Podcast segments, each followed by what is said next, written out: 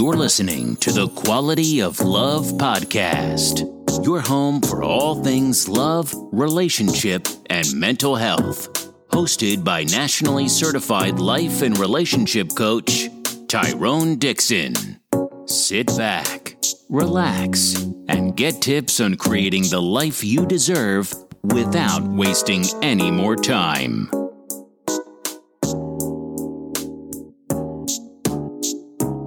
Welcome to the Quality of Love podcast. I am your host, Tyrone Dixon, nationally certified life and relationship coach, husband, father to two beautiful princesses, and CEO and founder of Arosu Concrete Consulting.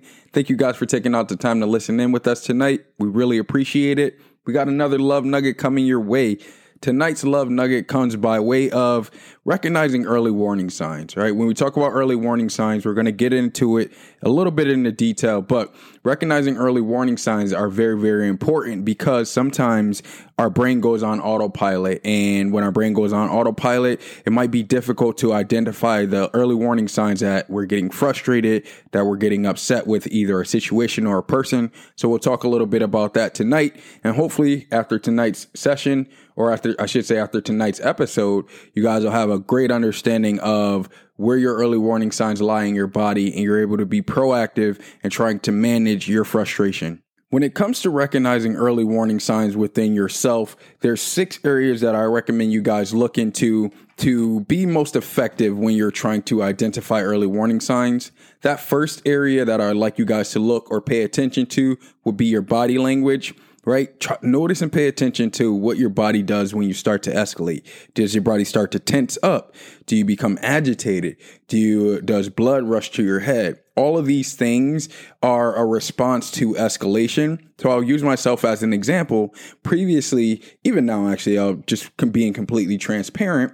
When I get frustrated, I start to notice that blood rises from my toes. So I'll start to feel like tension within my toes and it rises all the way up to my body. If it reaches my head, I found out over, of course, losing my emotional control several times that if I allow my frustration to reach my head, that's when I tend to explode or I tend to become reactive, right? So if, if I can proactively find that tension in my body as it's rising, as I'm escalating and redirect my attention, I usually can have a much more successful outcome than if I allow that tension to rise and eventually end up in my head and I explode. And that's where you see that, that reactiveness and me reacting and not being able to think clearly. So identify where the tension is in your body when you start to escalate and try to redirect the attention before you explode.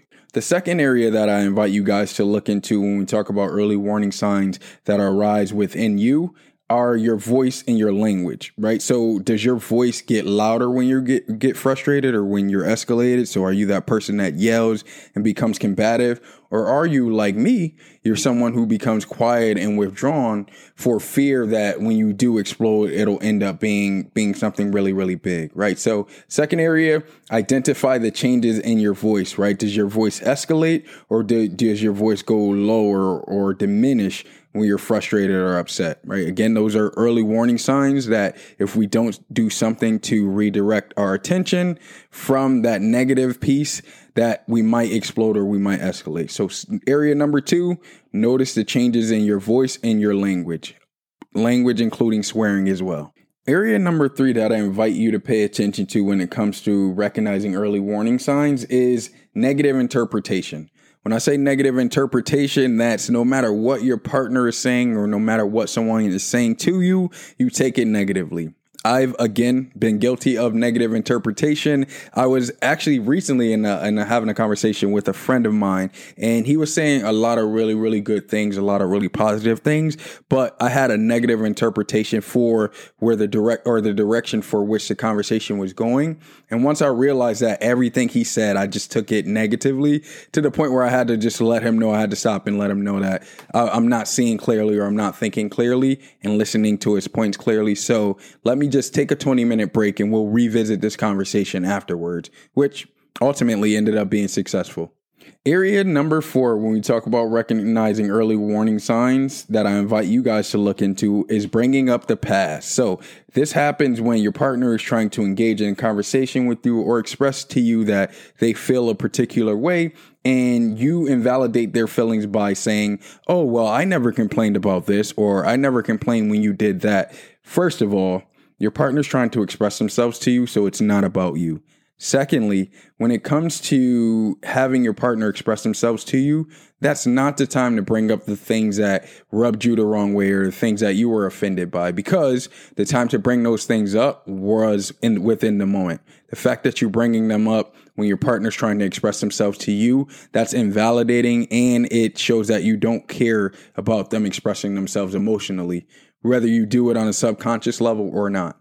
Area number five that I invite you guys to look into when it comes to recognizing early warning signs within your relationships is using the terms always or never. Listen, guys, I somewhat struggle with this still. I try to eliminate both always and never when I'm talking to or engaging in conversation with my wife, unless it's a playful manner, because there's a pretty good chance when you say someone always does something or never does something that you're not right about that, right? There's it, no one always does something or never does something. So I'll use this example that I always use when I'm coaching or I'm in a group setting, right? So I had a client that that would always say, look at me using the term always.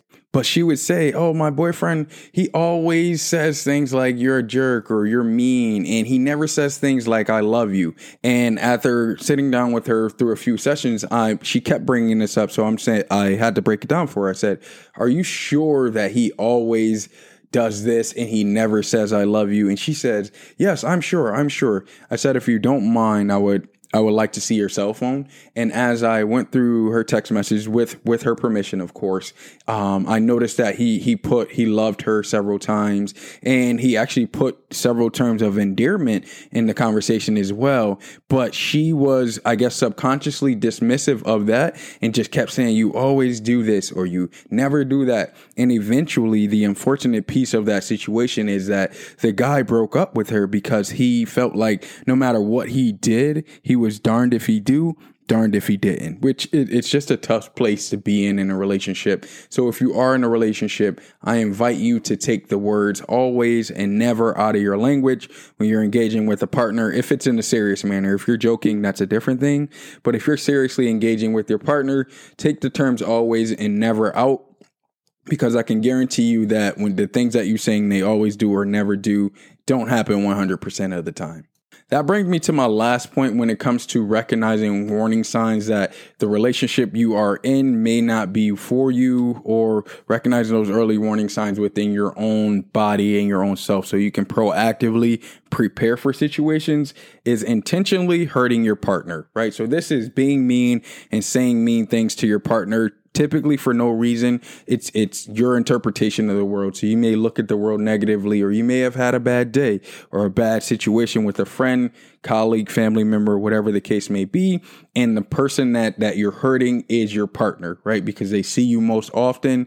The thing that I invite people who intentionally hurt their partner to do is think about the situation as if you were engaging with a stranger when you meet a stranger, you typically want to put your best foot forward so you don't say mean things or you don't make um, off counter or off kilter jokes or anything like that, right? You're, you're pretty much putting your best foot forward.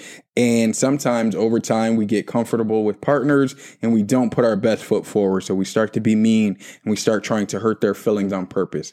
I invite you to treat your partner just like they're a stranger, right? Always put your best foot forward for them. After all, they are the person that you have to come home to and they have to deal with all sides of you, not just the good side. So give them that benefit of the doubt as well. There you have it.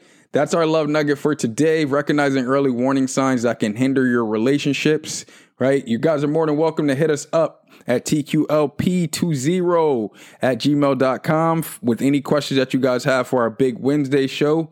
Once again, that's TQLP20 at gmail.com. Or you're more than welcome to hit us up on our Facebook page at the Quality of Love Podcast or inbox us All right, we appreciate you guys. We've getting a lot of good information. Like I said the other day, we we we've developed and we're growing and we're constantly growing up the charts. So I want to say thank you to everyone listening now, to future listeners. Don't forget to leave those ratings and reviews. We really, really appreciate it. And as always, remember the quality of love and relationships that you guys have in your life will determine the quality of your life. Peace and love.